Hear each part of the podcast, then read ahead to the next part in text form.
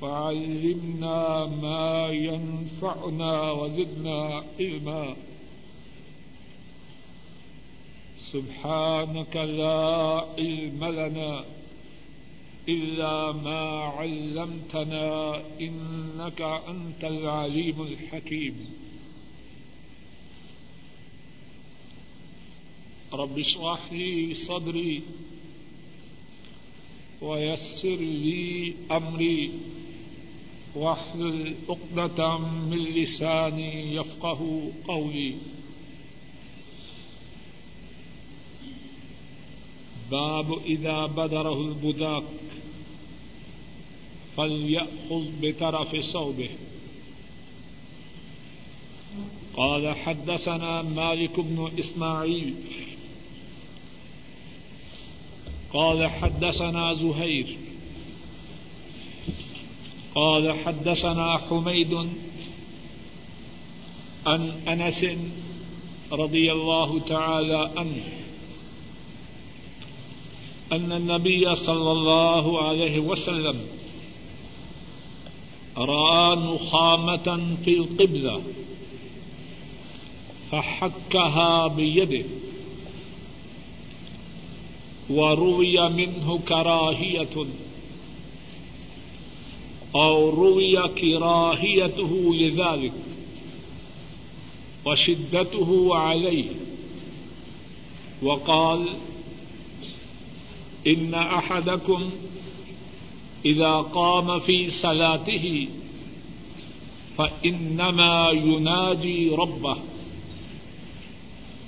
أو ربه بينه وبين القبلة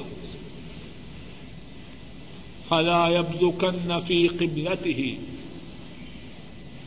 ولكن عن يساره أو تحت قدمه. ثم أخذ طرف ردائه فبدك فيه.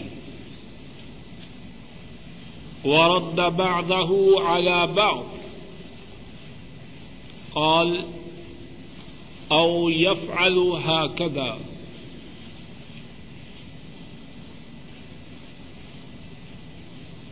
باب ہے اس بارے میں کہ جب اسے جلدی میں تھوک آئے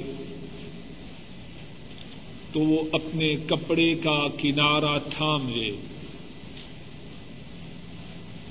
امام بخاری رحمہ اللہ بیان فرماتے ہیں، ہم سے یہ حدیث مالک بن اسماعیل نے بیان کی اور مالک فرماتے ہیں، ہم سے یہ حدیث زہیر نے بیان کی اور دوہیر فرماتے ہیں، ہم سے یہ حدیث حمید نے بیان کی۔ حمید انس رضی اللہ تعالی عنہ سے روایت کرتے ہیں اور حضرت انس رضی اللہ تعالی عنہ، وہ بیان فرماتے ہیں کہ نبی مکرم صلی اللہ علیہ وسلم نے قبلہ کی جانب تھوک دیکھا۔ آپ نے اس تھوک کو اپنے دستے مبارک سے رگڑ کر صاف کر دیا۔ اور اس تھوک کی وجہ سے آپ کے چہرہ مبارک میں ناپسندیدگی دیکھی گئی یا حضرت انس رضی اللہ عنہ، انہوں نے فرمایا، اس تھوک کی وجہ سے آپ پر ناپسندیدگی کے آثار دیکھے گے اور اس تھوک کی وجہ سے جو ناگواری تھی وہ آپ کے ہاں دیکھی گئی۔ اور آپ نے فرمایا، بے شک تم میں سے ایک جب نماز میں کھڑا ہو تو وہ اپنے رب سے سرگوشی کرتا ہے۔ یا آپ نے فرمایا اس کا رب اس بندے اور قبلہ کے درمیان ہے۔ آپ نے فرمایا وہ اپنے قبلہ کی جانب نہ تھوکے، بلکہ اپنی بائیں جانب یا اپنے قدم کے نیچے تھوکے۔ پھر آپ صلی اللہ علیہ وسلم نے اپنی چدر کے کنارے کو تھاما اور آپ نے اس چدر کے کنارے میں تھوکا اور پھر اس چدر کو آپس میں طے کر دیا اور فرمایا، جب تھوک آئے تو یا اس طرح کرویا کرے۔ امام بخاری راہ محلہ اس باب میں یہ بات بیان فرما رہے ہیں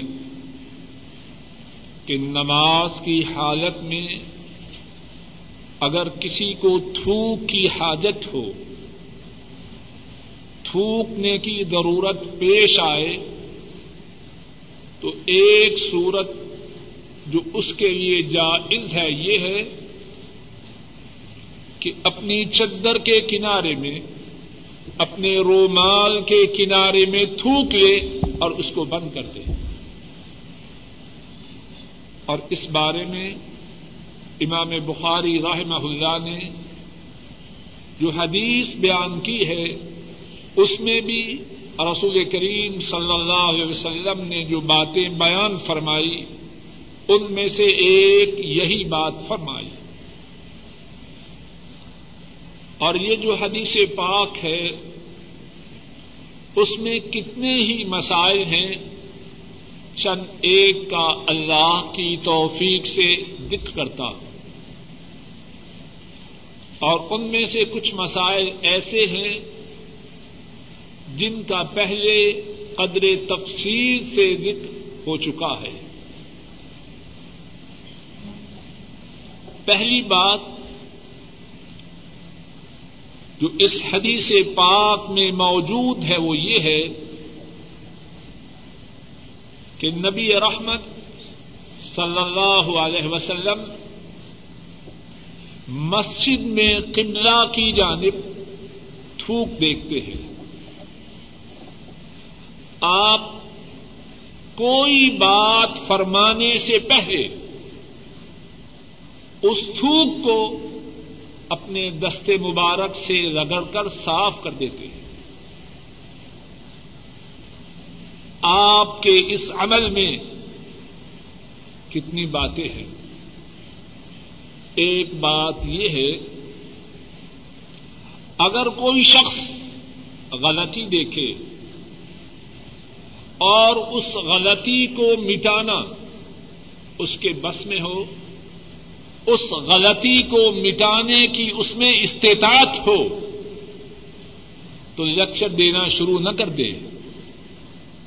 سب سے پہلا یہ کام کرے، اس غلطی کو ختم کرے۔ باقی جو بات ہے، وہ بات کی۔ رسول کریم صلی اللہ علیہ وسلم نے مسجد میں قبلہ کی جانب تھوک دیکھا۔ ابتدا کس سے کی؟ اس تھوک کو اپنے دستے مبارک سے رگڑ کر صاف کرنے سے۔ ایک دوسری بات حضرت صلی اللہ علیہ وسلم کے اس عمل مبارک میں یہ ہے کہ مسجد کی صفائی اس کی کتنی عظمت ہے۔ اس کی کتنی شان ہے اس کی قدر و مندلت کتنی زیادہ ہے ہمارا سب کا یہ ایمان و اعتقاد ہے اللہ کی ساری مخلوق میں جس کا ہاتھ سب سے اعلی و افضل ہے وہ مدینے والے کسی کا ہاتھ نہ انسانوں میں نہ جنوں میں، نہ فرشتوں میں۔ کسی کا ہاتھ اس دستے مبارک کی ٹکر کا لیے سارے ہاتھ مل جائیں۔ اس مبارک و مقدس، اس بابرکت، اس عدیم الشان ہاتھ کا مقابلہ نہیں کر سکتے۔ اب وہی مبارک و مقدس ہاتھ اس کام میں مشغول ہے۔ مسجد کے قبلہ سے تھوک کو صاف کرنے میں مشغول ہے۔ تو اس سے یہ بات کتنی واضح ہوتی ہے۔ وہ ہاتھ جو مسجد کی صفائی میں لگ جائے وہ انتہائی مقدس و مبارک ہے۔ اگر ہم کسی کو دیکھیں کہ اس کے ہاتھوں کو اللہ نے یہ توفیق ادا فرمائی ہے کہ وہ مسجد کی صفائی میں مشغول ہیں، تو قابل رشک ہے وہ بات یہ اللہ کی بڑی سعادت ہے۔ اللہ کی طرف سے بڑی ہی خوش نصیبی۔ اور ایک اور بات، آپ کے اس عمل مبارک میں جو ہے وہ یہ ہے کہ آپ میں توازو کتنی زیادہ تھی۔ اور اصل بات یہ ہے، اور ہم سمجھ سب، اور ہم سب سمجھتے ہیں لیکن بھول جاتے ہیں، یا بھولنا چاہتے ہیں۔ جو برا ہوا ہو، جو برا ہوا ہو، اس میں شور و غوغا نہیں ہوتا۔ جو برتن خالی ہو ناروں کی آواز اس سے آتی۔ ہے ہم جو خالی ہیں، اتنا ہی زیادہ ہم میں جھوٹا تکبر ہے۔ جو درخت پھلوں سے لدا ہوا ہے، اسے تکبر کی کیا ضرورت ہے؟ اپنا سر تو وہ درخت اونچا کرے جو پھلوں سے خالی ہے۔ امام کائنات سید الاولین والآخرین صلی اللہ علیہ وسلم، شان کتنی بلند ہے اور اللہ کے لیے توادو کتنی ہے۔ مسجد کی دیوار سے، اپنے دستے مبارک سے تھوک رگڑ کر صاف کر رہے اور ایک اور بات جو اس حدیث پاک میں ہے، وہ یہ ہے وارو یا من ہو کرا ہی آپ نے یہ عمل دیکھا کہ مسجد کے قبلہ میں کسی نے تھوکا ہے۔ نہ پسندیدگی، نہ گواری، آپ کے چہرہ مبارک سے ایا ہیں۔ اس بات کو بھی ذرا سمجھیے۔ ہم اپنا رونا کس کس بات کا روئیں؟ ہمارے رسول کریم صلی اللہ علیہ وسلم کوئی بات ایسی دیکھتے جو شریعت سے ہٹ کے ہوتی، آپ اس سے متاثر ہوتے۔ آپ کی طبیعت آپ صلی اللہ علیہ وسلم، کوئی ایسی بات جو شریعت سے ہٹ کے ہوتی، اس کو دیکھتے آپ پر ناراضگی کے آثار پیدا ہوتے۔ آپ کی طبیعت میں اضطراب آتا۔ آپ کے چہرے پر پریشانی کے آثار نمودار ہوتے۔ آج کتنے ہیں ہمیں سب پڑھانے والے؟ اتنی تنگی کی ضرورت نہیں۔ ہمارے گھروں میں، ہمارے بیٹوں کی طرف سے، ہماری بیٹیوں کی طرف سے، ہمارے گھر والوں کی طرف سے اللہ کی نافرمانی کی باتیں ہوں، پورا منہ کھول کے ہنس رہے۔ ٹس سے مس نہیں۔ کان پہ یوں تک نہیں رینگتی۔ کیا سبب ہے؟ دین سے تعلق کی بات ہے۔ تھوک قبلہ کی جانب موجود ہے اور آپ سے بڑھ کر بھی کوئی زیادہ با اخلاق ہے۔ اور اگر کوئی نیک وقت شریعت کی مخالفت پر ناراض ہو تو اسے سبق پڑھایا جاتا ہے۔ ناراضگی اچھی نہیں ہوتی۔ اسلام میں اخلاق کی بڑی حیثیت ہے۔ ہمارے ہاں جو اسلام کے اخلاق ہیں، وہ ہماری مرضی کے مطابق ہے اب بتلائیے، مدینے سے، مدینے والے سے کوئی بڑا اخلاق میں ہے؟ وہ ان نقل خلو کے نوغیر رب کائنات نے شہادت دی ہے۔ آپ خلو کے عظیم پر ہیں، لیکن مسجد میں قبلہ، مسجد کے قبلہ میں تھوک کو دیکھ کر آپ کی طبیعت بدل چکی ہے۔ اور اور کھل کے کہوں، ہم میں سے بہت سے لوگوں کی اسی بے حصے کی وجہ سے بے دینی عام ہے۔ اگر جو دین کی بات کو سمجھتا ہے اور کچھ نہیں تو کم از کم اپنی بے چینی اپنے استراب اپنے قرب اپنی ناراضگی، اس کا تو اظہار کرے۔ اور یہ بھی نہیں اللہ من شاء اللہ اور اس حدیث پاک میں ایک اور بات بھی ہے، اور پہلے اس بات کا ذکر ہوا ہے، دوبارہ اشارہ کر دیتا ہوں۔ آپ نے غلطی کو امن دور کیا۔ اور پھر اس کے بعد فرمایا کہ تم میں سے جب کوئی نماز میں کھڑا ہو، وہ اپنے رب سے سرگوشی کرتا ہے۔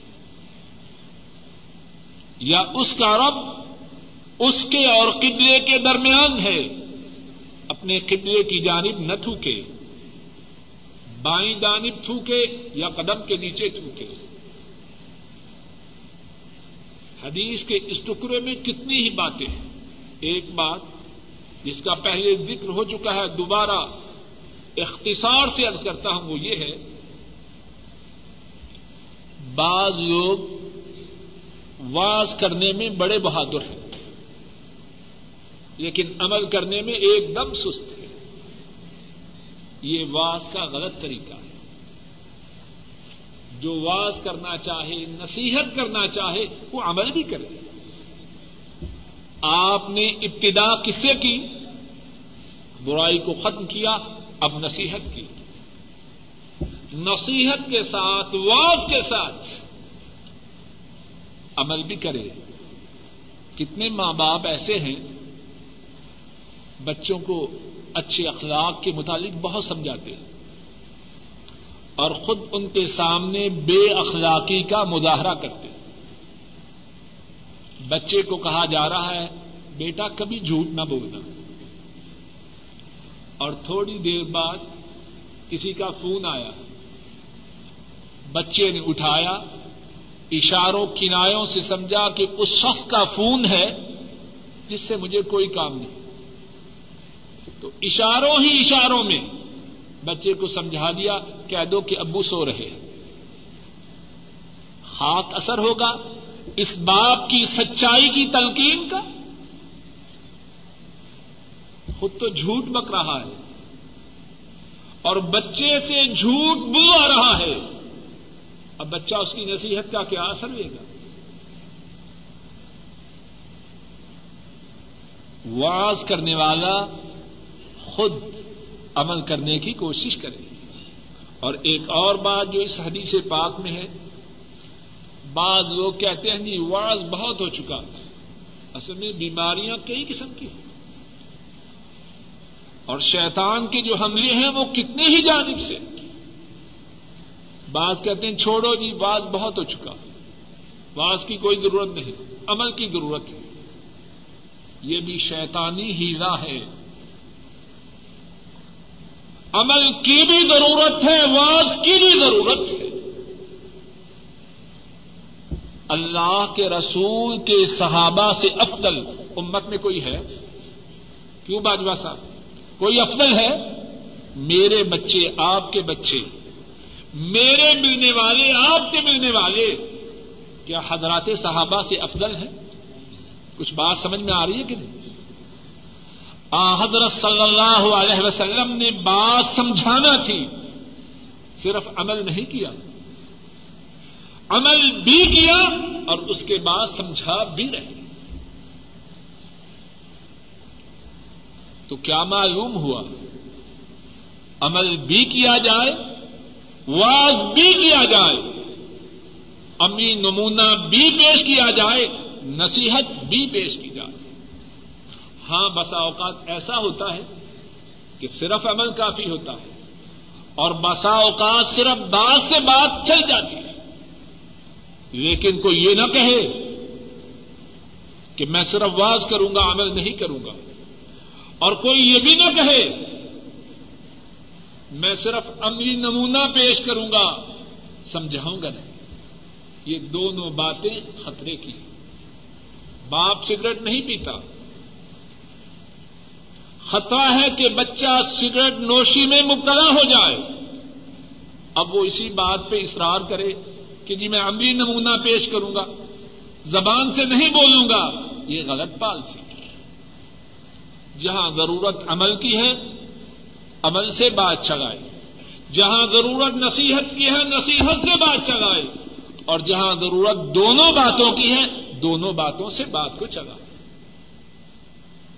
ایک اور بات جو آپ کے اس فرمان میں ہے، وہ یہ ہے، اللہ اکبر، ہمارا جو دین ہے، اس میں انسانوں کی حاجات، انسانوں کی ضروریات، انسانوں کے جو تقاضے ہیں، ان کا خیال رکھا گیا ہے۔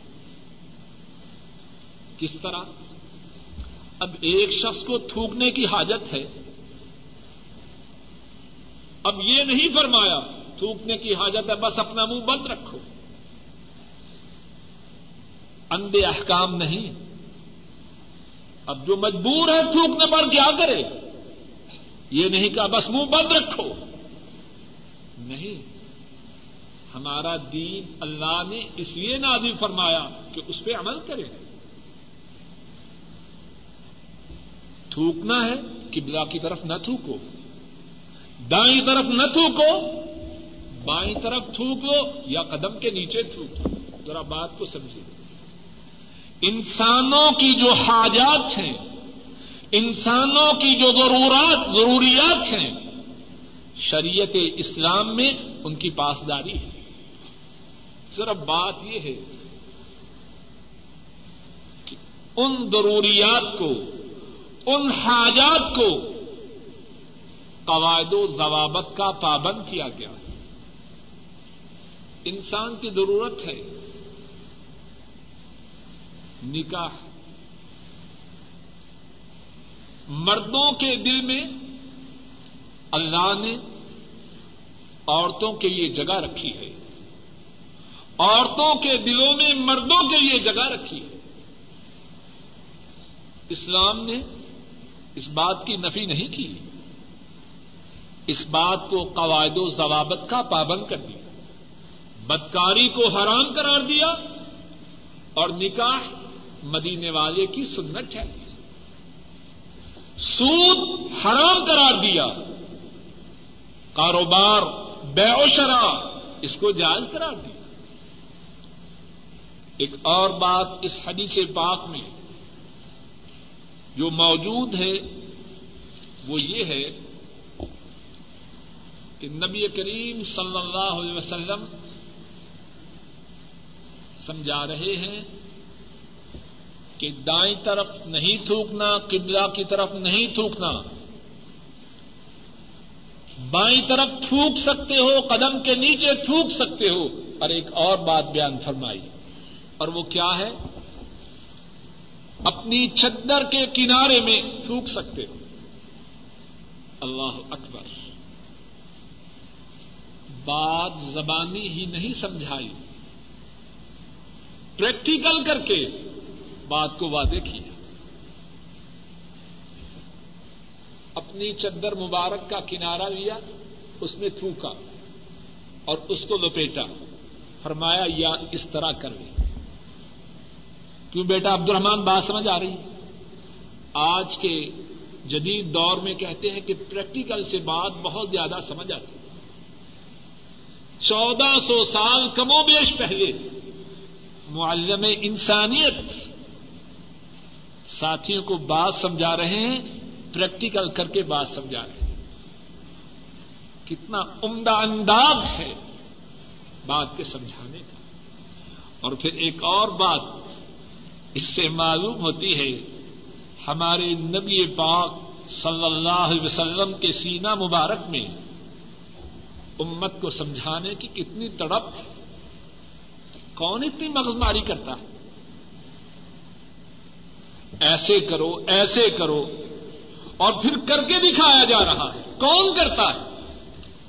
وہی کرے گا جس کے سینا میں تڑپ ہو، جس کے دل میں خیر خواہی ہو، جس کے دل میں ہمدردی ہو۔ اور مثال سے بات کو سمجھیے۔ ماں ننے من بچے کو اسکول روانہ کرتی ہے۔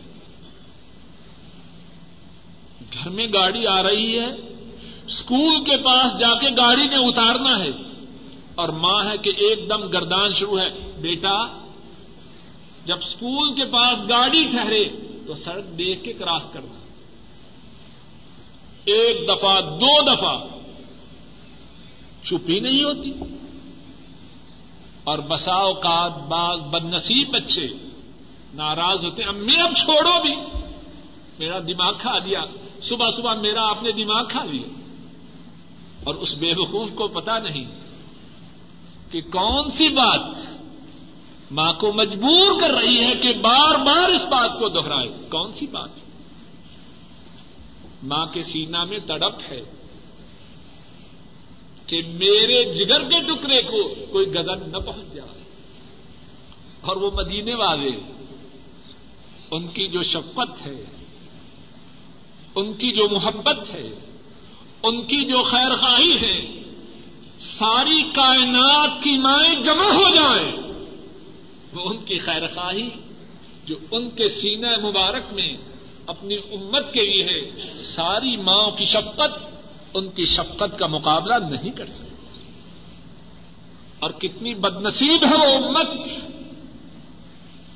جو اتنے شفیق و مہربان نبی کی شفقت کی قدر نہ کرے۔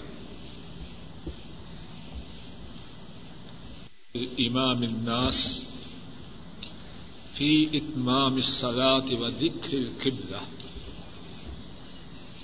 قال حدثنا عبد الله بن يوسف قال أخبرنا مالك عن أبي الزناد عن الأعرج عن أبي هريرة رضي الله تعالى عنه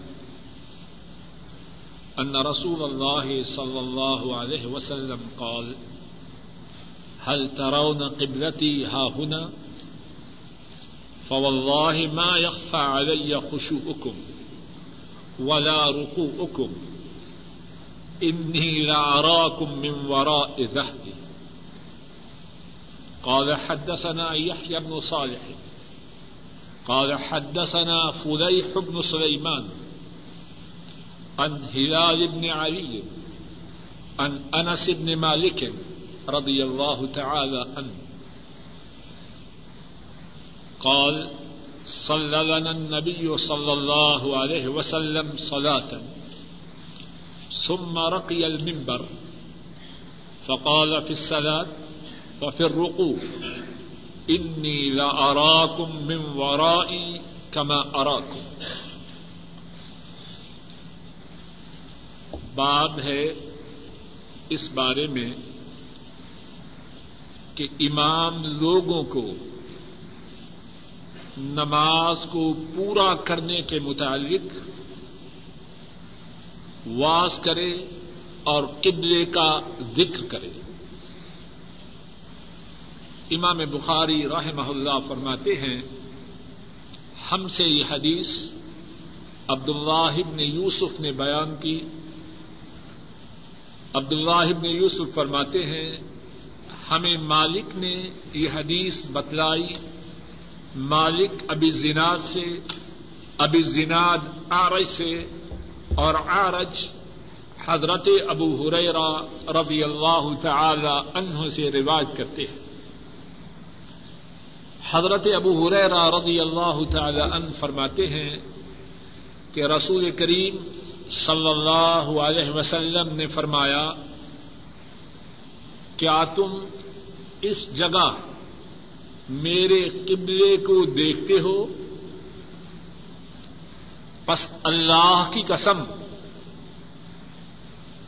تمہارا خوشو اور تمہارا روکو مجھ پر مخفی نہیں۔ تمہارا خوشو اور تمہارا روکو مجھ سے پوشیدہ نہیں۔ بے شک میں اپنی پشت کے پیچھے تمہیں دیکھتا ہوں۔ دوسری حدیث امام بخاری فرماتے ہیں، ہم سے یہ حدیث یاہیا بن صالح نے بیان کی۔ یاہیا فرماتے ہیں، ہم سے فلح بن سلیمان نے یہ حدیث بیان کی۔ فلح ہلال بن علی سے، اور پھر آپ ممبر پہ تشریف لائے، اور آپ نے نماز کے بارے میں اور رقو کے بارے میں گفتگو فرمائی۔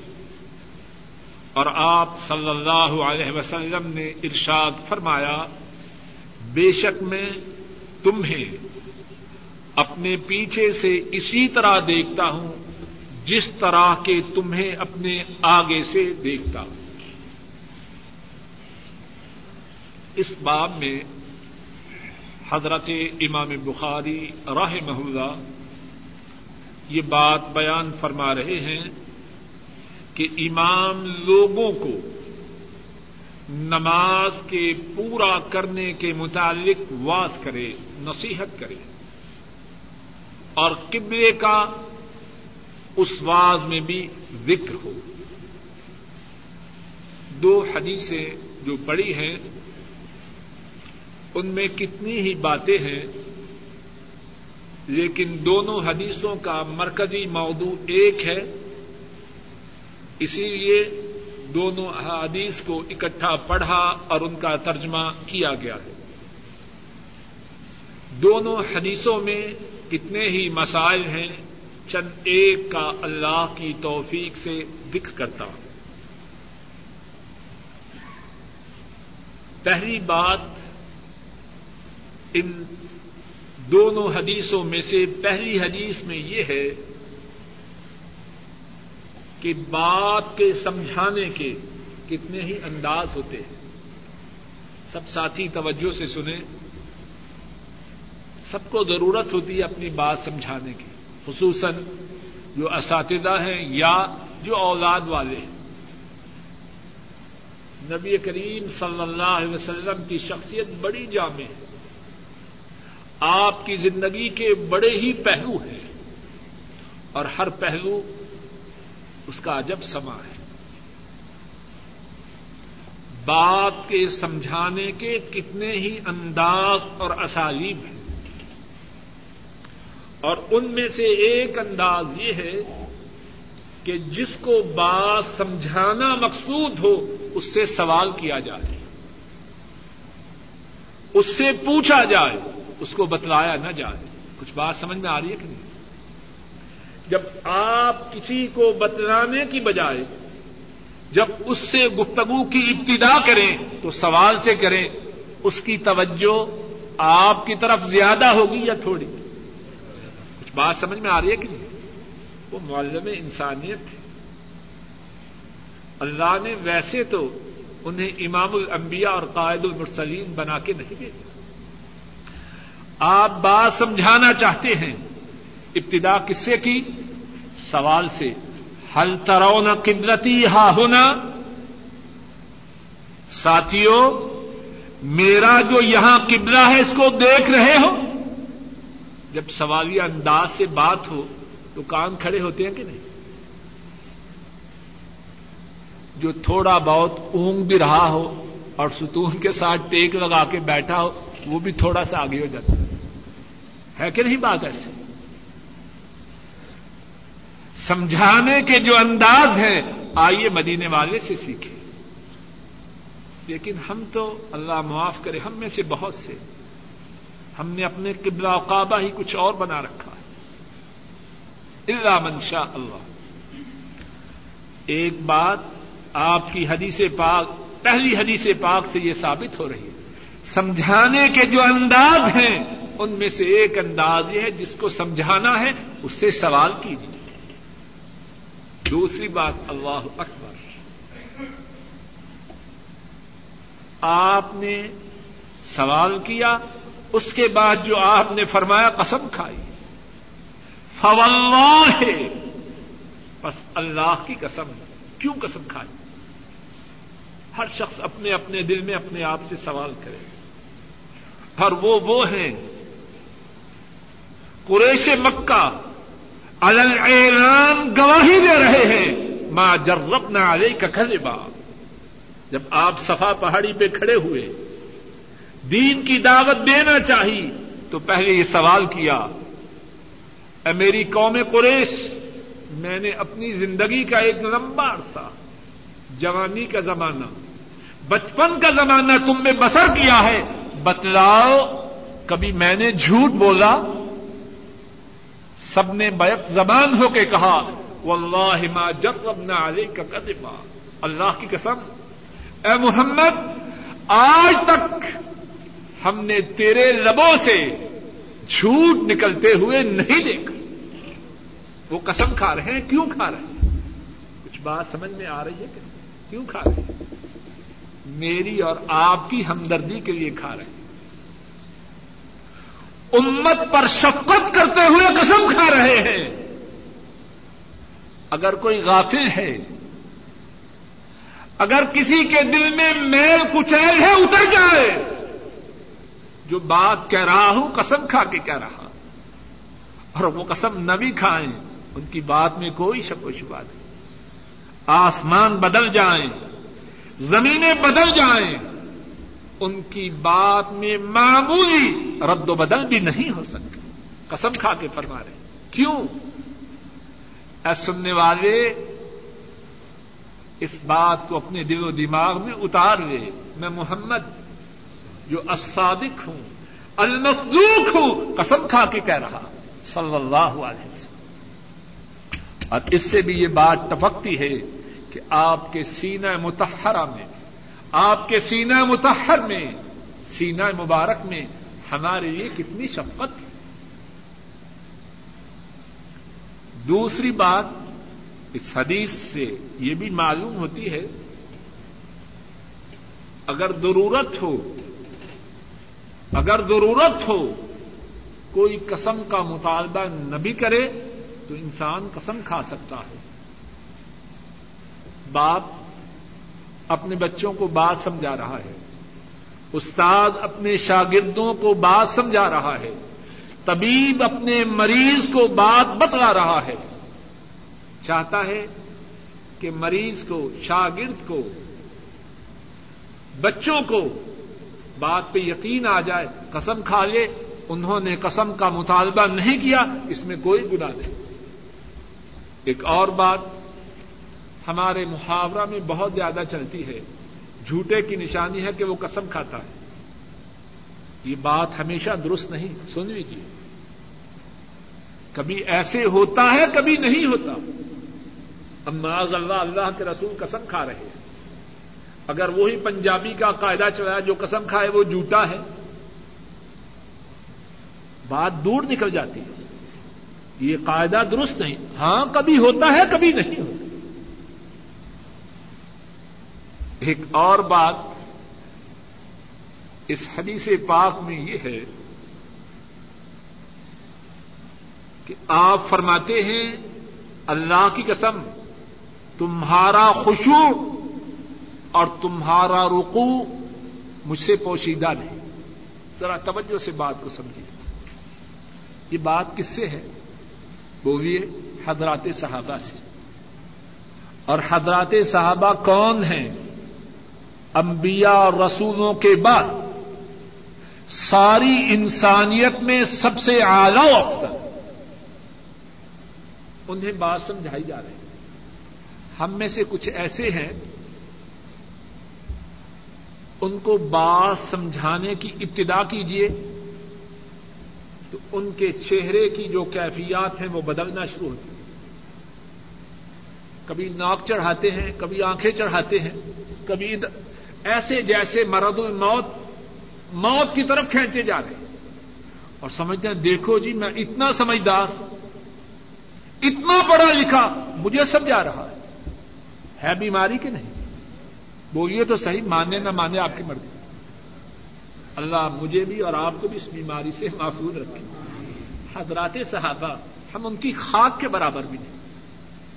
ان کو سمجھایا جا رہا ہے۔ اگر انہیں واد و نصیحت کی ضرورت ہے، میں اور آپ کس بات کی بولی؟ ہمارے نامہ اعمال میں ہے کیا؟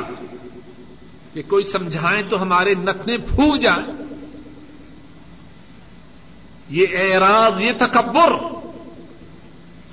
کس بھروسے پہ؟ اگر حضرات صحابہ انہیں وعد و نصیحت کی ضرورت ہے تو اور کوئی اس سے کم بے نیاز ہو سکتا۔ ایک اور بات اس حدیث پاک سے جو معلوم ہوتی ہے اور جو امام بخاری رحمہ اللہ اس باب کے عنوان میں بیان کر رہے ہیں کہ جو امام ہے اسے چاہیے کہ مقتدیوں کو سمجھایا کرے۔ ہمیشہ نماز پڑھ کے بھاگنے کی نہ کرے۔ یہ جو مقتدی ہیں، وہ اس بات کے محتاج ہیں کہ اپنے علم سے انہیں بھی فیض یاد کرے اللہ کی رحمتیں ہوں امام بخاری پہ۔ کیا عنوان چیپٹر کا جو ٹائٹل ہے وہ کیا ہے؟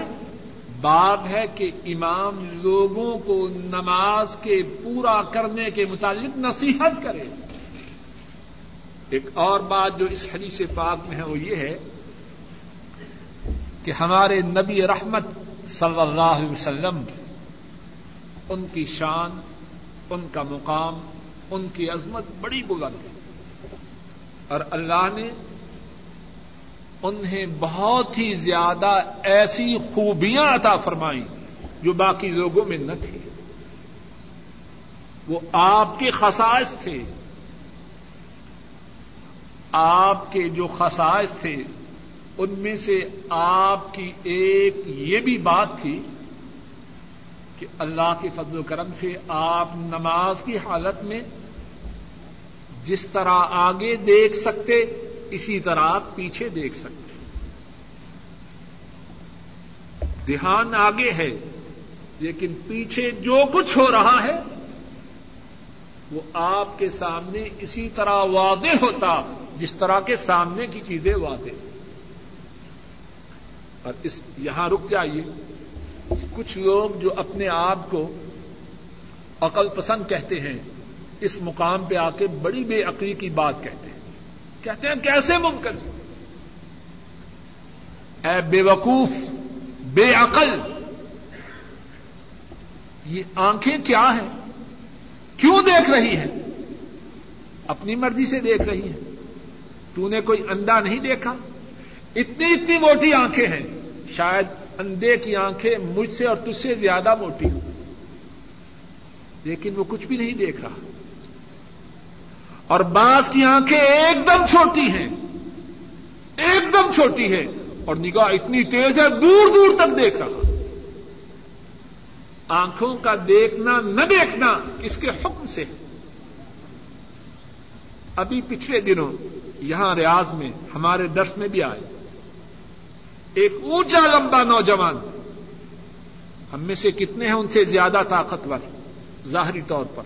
اور موٹی آنکھیں، رات کو سویا، صبح آنکھوں کا نور ختم۔ ہے کیوں جی ہے کہ نہیں؟ یہاں ڈاکٹر چنا صاحب سے ان کی ملاقات کروائی، ان سے اللہ ان کو جزائے خیر دے، کہا کہ اس کی کچھ تعاون کیا جائے۔ رات کو سویا، دن کو اندھا ہے۔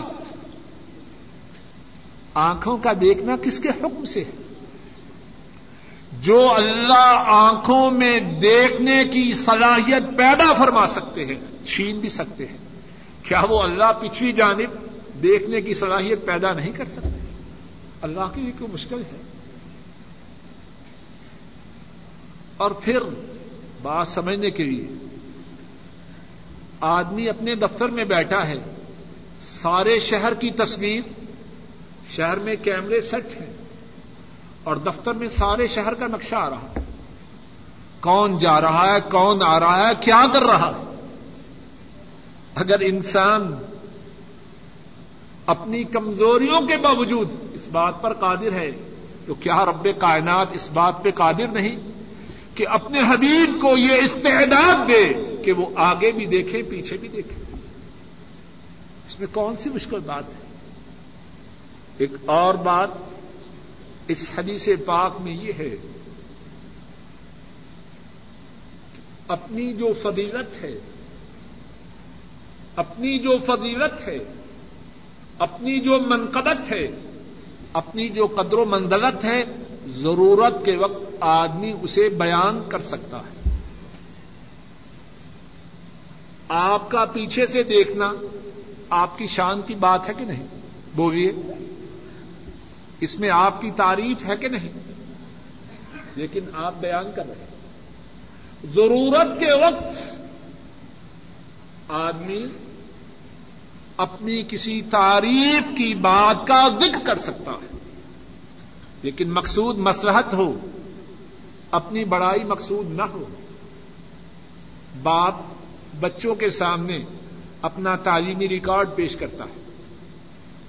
اور مقصد یہ ہو کہ بچے اس سے سبق لیں کہ ہمارا باپ اگر اس نے اسی فیصد نمبر لیے تو ہم نے نوے فیصد لینے مثال کے طور پر۔ یا باپ نے دین کی اتنی خدمت کی، ہم نے اس سے زیادہ کرنی۔ ہے یا باپ نے اتنا صدقہ و خیرات کیا، ہم نے اس سے زیادہ کرنا۔ ہے اگر کوئی شخص اس غرض سے بیان کرنا چاہے تو اسلام میں اس کی اجازت ہے۔ اور یوسف علیہ السلام کا واقعہ اس میں آتا ہے کہ نہیں؟ اجعلنی علی خزائن الارض، انی حفیظ علیم۔ عزیز مصر سے کہہ رہے ہیں، مجھے وزیر خزانہ بنا دو۔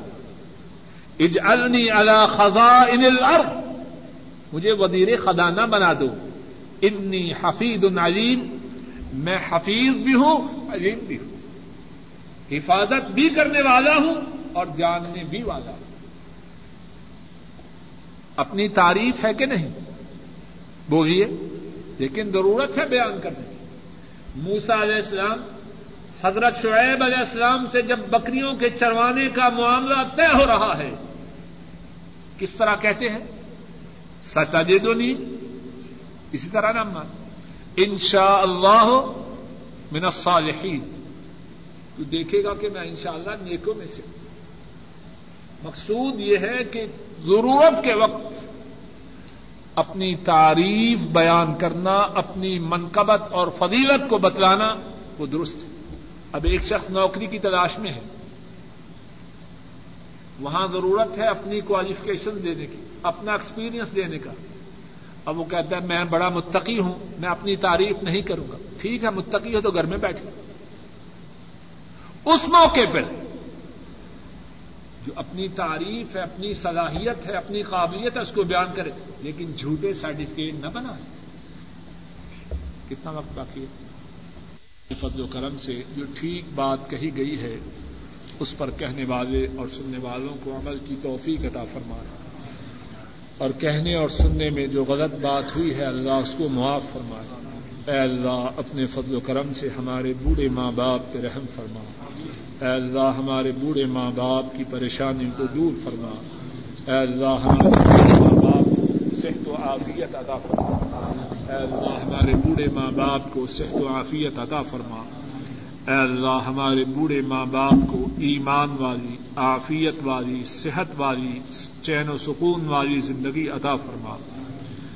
اے اللہ، جن کے ماں باپ فوت ہو چکے ہیں، ان کے گناہوں کو معاف فرما، ان کے دراجات کو بلند فرما، ان کی قبروں کو جنت کی باغیچہ بنا۔ اے اللہ، ہمارے جو بزرگ فوت ہو چکے ہیں، اے اللہ، ہمارے دادے، ہماری دادیاں، ہمارے نانا، ہماری نانیاں، اور ہمارے دیگر جو اعزا قاری فوت ہو چکے ہیں، ان کے اے اللہ گناہوں کو معاف فرما۔ ان کے دراجات کو بلند فرما، ان کی قبرت، قبروں کو جنت کی باغیچیاں بنا۔ اے اللہ، ہمارے جو بہن بھائی فوت ہو چکے ہیں، ان کے گناہوں کو معاف فرما۔ ان کے دراجات کو بلند فرما۔ ان کی قبروں کو جنت کی باغیچیاں بنا۔ اے اللہ، ہمارے جو بہن بھائی زندہ ہیں، اے اللہ، ان کی پریشانیوں کو دور فرما۔ اے اللہ، ان کی پریشانیوں کو دور فرما۔ اے اللہ ان کی پریشانیوں کو دور فرما۔ اے اللہ، ان کی نیک حاجات کو پورا فرما۔ اے اللہ، ان کی نیک حاجات کو پورا فرما۔ اے اللہ، ان کی نیک حاجات کو پورا فرما۔ اے اللہ، جن مصائب میں وہ مبتلا ہیں، ان مصائب سے انہیں نجات دلا۔ اور جو آئندہ مصائب ان پہ آنے والے ہیں، ان کو ان مصائب سے محفوظ فرما۔ اے اللہ، ان کی بیماریوں کو دور فرما۔ اے اللہ ان کی اولادوں کو، ان کی آنکھوں کی ٹھنڈک بنا۔ اے اللہ ان کے کاروباروں میں خیر و برکات عطا فرما۔ اے اللہ ہمارے بھائیوں کی بیویوں پر اور بہنوں کے خامدوں پہ رحم فرما۔ اے اللہ اپنے فضل و کرم سے ہمارے بیوی بچوں پہ رحم فرما۔ اے اللہ ہمارے بیوی بچوں کی بیماریوں کو دور فرما۔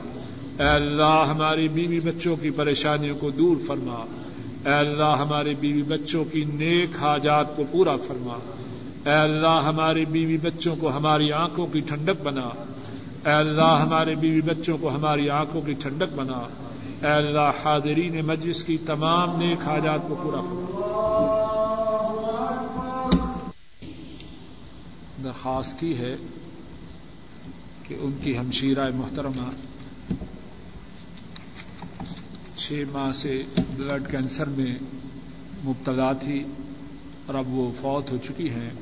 سب ساتھیوں سے درخواست کی گئی ہے کہ ان کی مغفرت کی اللہ کے لیے اللہ سے دعا کریں۔ اللہ رب العزت اپنے فضل و کرم سے ان کے گناہوں کو معاف فرمائے۔ ان کو قبر کے عذاب سے محفوظ رکھے اور ان کی قبر کو جنت کا باغیچہ بنائے اور باقی جو مسلمان بھی فوت ہوئے ہیں اللہ ان سب کے گناہوں کو بھی معاف فرمائے۔ سیدہ تلاوت کے متعلق سوال ہے کہ کس طرح کیا جائے؟ جواب یہ ہے کہ سیدہ تلاوت جب آئے، اللہ اکبر کہے اور سیدے میں چلا جائے۔ اور یہ دعا بڑے سید وجہ الذي خلقه وشق سمعه وبصره بحوله وقوته فتبارك الله احسن الخالقين. سجد وجهي للذي خلقه وشق سمعه وبصره بحوله وقوته فتبارك الله احسن الخالقين. یہ دعا پڑھے اور سجدہ سے اپنے سر کو اٹھا لے. اور جب تک یہ دعا یاد نہ ہو تو جو سجدہ کی دیگر دعائیں ہیں وہ پڑھ لے، لیکن مسلمان اس بات میں سستی نہ کرے کہ سجدہ تلاوت کی جو دعا ہے، جو زیادہ سے زیادہ دو سطروں میں ہو، وہ یاد نہ کر سکے۔ ہم اپنی اپنی رائنوں میں کتنے فارمولے، کتنی کتنی کتابیں یاد کر لیتے ہیں۔ تو سجدہ تلاوت کی دعا اتنی لمبی یا مشکل نہیں کہ کوئی مسلمان یہ کہے کہ میں یاد نہیں کر سکتا۔ ایک سوال یہ ہے کہ آفس میں جو جگہ نماز کے لیے مخصوص ہے کہاں کیا وہاں جا کے بھی دو رقط تحیت المسجد پڑھی جائے؟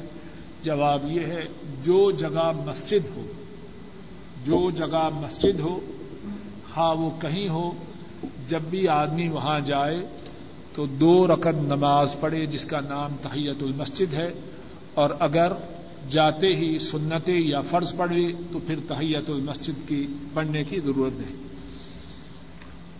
ایک سوال یہ ہے کہ کیا مرد اپنی بیوی کے ساتھ مل کر نماز فرض یا نماز نفل جماعت کے ساتھ ادا کر لے؟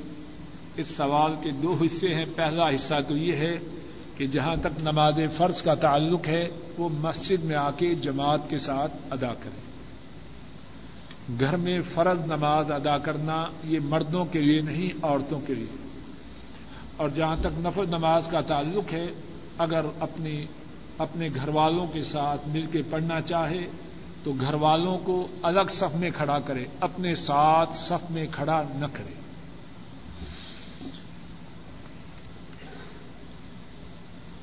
ہاں ایک اور سوال یہ ہے کہ نماز کے بعد، نماز فرض کے بعد اونچی آواز سے اللہ اکبر کہنا کیا ثابت ہے؟ جواب یہ ہے، صحیح مسلم میں حدیث ہے حضرت عبداللہ ابن عباس رضی اللہ تعالی عنہما فرماتے ہیں کہ میں مسلمانوں کے اللہ اکبر کہنے سے اس بات کو معلوم کرتا کہ نماز ختم ہو گئی۔ عبداللہ ابن عباس چھوٹے بچے تھے۔ چھوٹے بچے تھے تب ان پہ نماز بھی فرض نہ تھی۔ تو فرماتے ہیں کہ جب مسلمان اللہ اکبر نماز کے بعد کہتے تو تب مجھے اس بات کی خبر ہوتی کہ نماز ختم ہو چکی ہے۔ تو اس بات کا مقصد یہ ہے، فرض نماز کے بعد اللہ اکبر آواز بلند سے کہنا سنت سے ثابت ہے اور یہ حدیث صحیح مسلم میں ہے۔ ایک دفعہ اللہ اکبر اور پھر اس اس کے بعد تین دفعہ استغفر اللہ استغفر اللہ استغفر اللہ۔ آخری سوال یہ ہے کہ کچھ لوگ اپنے ملکوں میں ٹرنک کالے ناجائز طریقہ سے ملواتے اور کرتے ہیں، اس کا شرعی حکم کیا ہے؟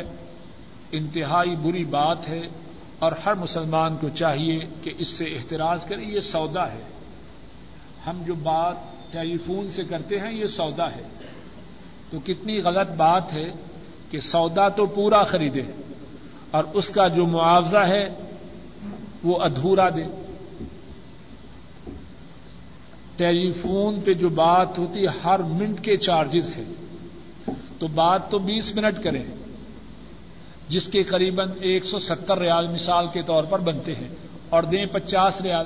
یہ ظلم نہیں تو اور کیا۔ اور پھر دوسری بات یہ ہے کہ یہ پچاس ریال بھی اس کو نہیں دیتے جس کا سودا استعمال کر رہے ہیں۔ یہ کسی اور کو دے رہے ہیں۔ اسلام ایسی باتوں کو پسند نہیں کرتا۔ اور پھر ایک اور بات ہے، اگر ایسا شخص گرفت میں آ جائے تو کتنی سب کی اور بے عزتی کی بات ہے۔ اور اگر گرفت میں نہ بھی آئے تو اسلام میں یہ بات ناپسندیدہ ہے، جس سے جس کا مال لیا جائے، اس کا معاوضہ، اس کو پورا پورا دیا جائے۔ اور اگر کوئی شخص تنگ دست ہے، اس کے پاس ایک سو ستر ریال ٹیلی فون کے نہیں، تو اسے اتنی کیا مصیبت پڑی ہے کہ بیس منٹ بات کرے۔ وہ بات ہی نہ کرے۔ واللہ عالم بالسوال لکھ کے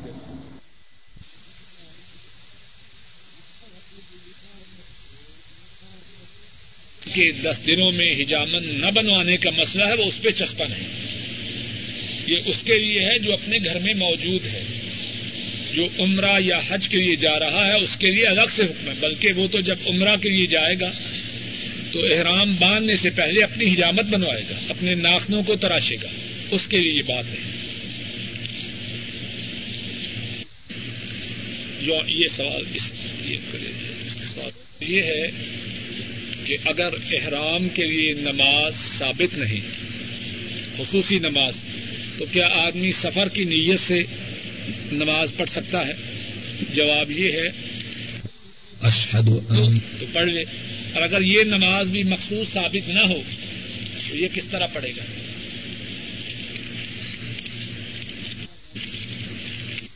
سارے سوالوں کے جوابات ہو تو مسئلہ حل ہو گیا۔ اصل میں وہ پریشانی تب رہتی ہے اگر ترتیب کا باقی رکھنا واجب یا ضروری ہو۔ صحیح بخاری میں حدیث ہے، حضرت عبداللہ ابن عباس رضی اللہ تعالی عنہما اس کے راوی ہیں کہ آپ سے ان چاروں باتوں میں سے جس کی بھی تقدیم و تاخیر کے متعلق پوچھا گیا، آپ نے فرمایا کوئی حرج نہیں۔ جب آپ نے فرما دیا کوئی حرج نہیں، اب کسی کو پابندی لگانے کا کیا حق ہے؟ اس میں شک ہو تو کیونکہ وہ ان چار دنوں میں ہی کریں گے نا، تو پھر وہ حلال ہونے میں ٹھہر جائے، تاکہ چار دن کے بعد جو مکمل حلال ہے تب ہو جائے۔ احرام تو کھول دے احرام تو کھول سکتا ہے، وہ حجامت بنوائی، احرام کھول دیا اس میں تو کوئی اس کو قربانی کسی پہلے بھی کھول سکتا ہے۔ کیا عورتیں ایام حج میں کوئی ایسی دوائی استعمال کر سکتی ہیں تاکہ ان کے بیماری کے دن کچھ مؤخر ہو جائے۔ یہاں بعد علماء نے ان کا یہ فتویٰ میں نے پڑھا ہے کہ عورتوں کو اس بات کی اجازت ہے۔ اللہ عالم طواف ہے جو دس تاریخ کو مینا سے مکہ شریف آ کے کیا جاتا ہے۔ افاد یفید و افادتن اس کا معنی ہے پلٹنا۔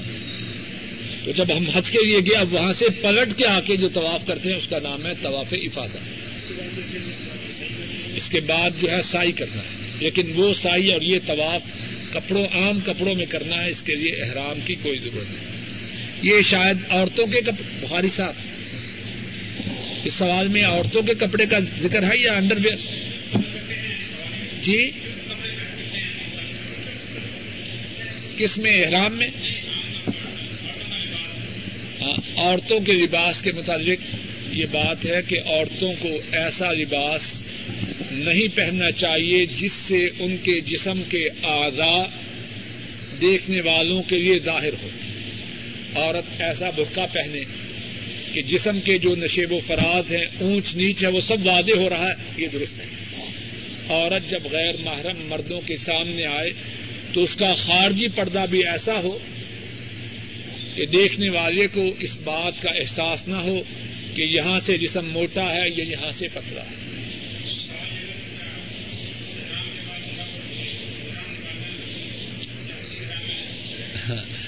یہ بھی اچھا آدمی ایک احرام میں اگر چالیس دفعہ بھی حج کرنا چاہے تو اس کی کوئی رکاوٹ نہیں۔ یا سارے گھر کے لوگ ایک ہی احرام میں باری باری عمرہ یا حج کرے تو اس بارے میں اسلام میں کوئی پابندی نہیں۔ صبح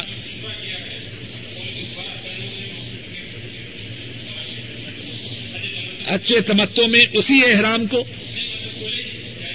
نہیں نہیں۔ حج تمتو تو یہ ہے کہ اس احرام سے فارغ ہو جائے۔ اس احرام سے فارغ، حجامت کرے، کھول دے۔ پھر اس کے بعد کپڑے پہن کے جب وقت آئے تو پھر نئے سرے سے نیت کرے سبحان وأذن في الناس بالحج يأتوك رجالا وعلى كل ضامر وعلى كل ضامر يأتين من كل فج عميق۔ اور لوگوں میں حج کے لیے ندا کر دو کہ تمہاری طرف پیدل اور دبلے دبلے اونٹوں پر